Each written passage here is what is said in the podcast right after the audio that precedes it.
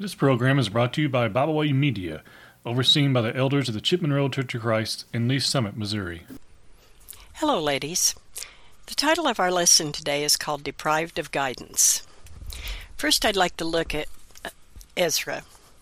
In Ezra's day, the people were so thrilled to hear the word of the Lord that they stood listening to it being read to them for several hours. They had been deprived because the law had been lost for many years. And without guidance, the truth that God had revealed to his people, all that was left was chaos and sin. If we jump over to the New Testament, I can imagine the early Christians being excited to receive the letters that Paul and the other apostles wrote, even passing them around and rereading them over and over. How joyful they must have been as they read and reread those words of admonition, of praise, of encouragement, knowing that people all over the world, brothers and sisters in Christ, were growing in Christ and assembling each Lord's Day as God had commanded us to do every first day of the week. We can see this example in Acts 20 and 7. And upon the first day of the week, when the disciples came together to break bread, Paul preached unto them, ready to depart on the morrow, and continued his speech until midnight. Hmm. if Paul came on the first day of the week and the day began at 6 a.m. and ended at 6 p.m., and Paul preached till midnight, we really don't know how long he spent there preaching.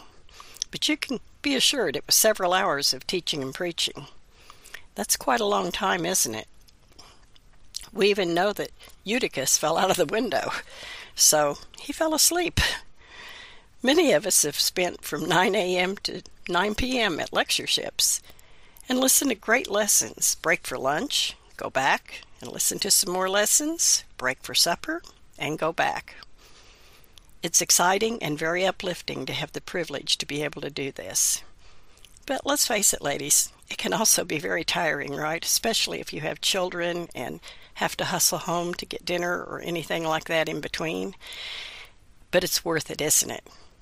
And we do this under the best of circumstances in an enclosed building with heat and air conditioning to keep us comfortable and soft pews so that our backs don't get tired and all these breaks for food in between. So, considering what they did back then, I believe we really have things pretty nice, don't you? Regardless of all that, we read in Hebrews 10:25 that we should be looking forward to that first day of the week. Do we look forward to it? If we didn't have that ability or place to assemble, if we weren't able to meet, would we feel deprived? I think most of us would say yes.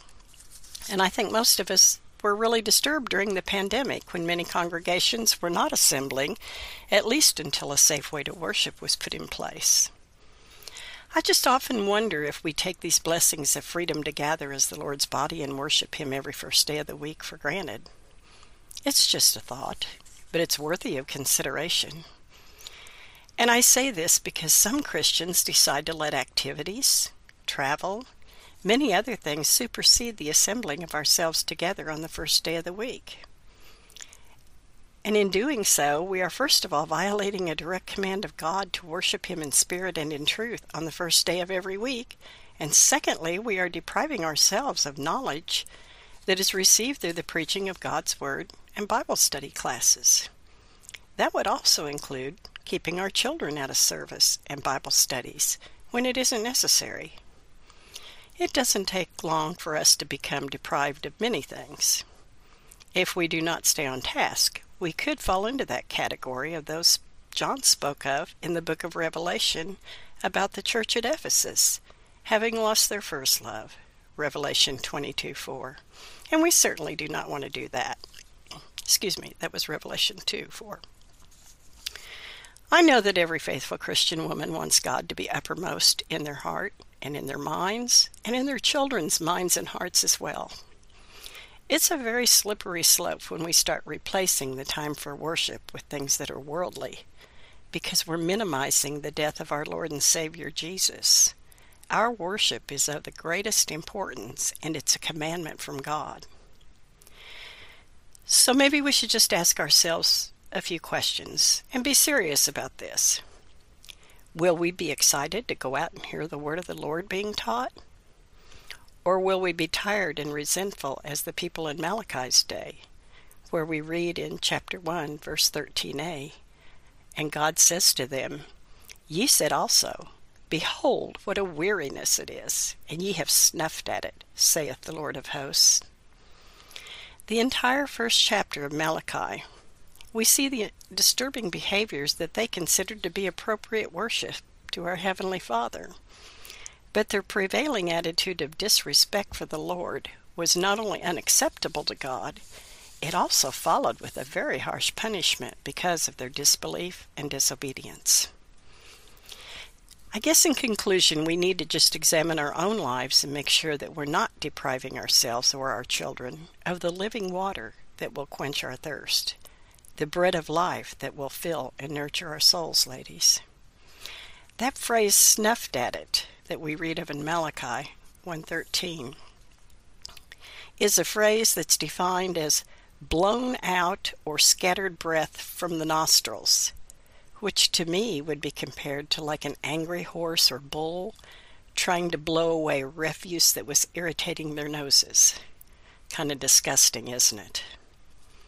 What an annoyance their worship and sacrifices must have been, and how sad for them if we read that entire chapter. May we never be found guilty of depriving ourselves, our children, our families, and also those that we meet along our Christian walk of the Bible. The truth of God that will allow us to live eternally with our Heavenly Father is there. It's to be taken in, to be absorbed, to be exposed to others, and to live by. And I thank you for listening. We thank you for joining us today. We hope you have enjoyed this program. You can find out more about Bible Way Media by visiting us at biblewaymedia.org. You can find us on Facebook, Twitter, and Instagram. You can find all of our podcasts on all major podcast platforms. As always, we thank you for listening.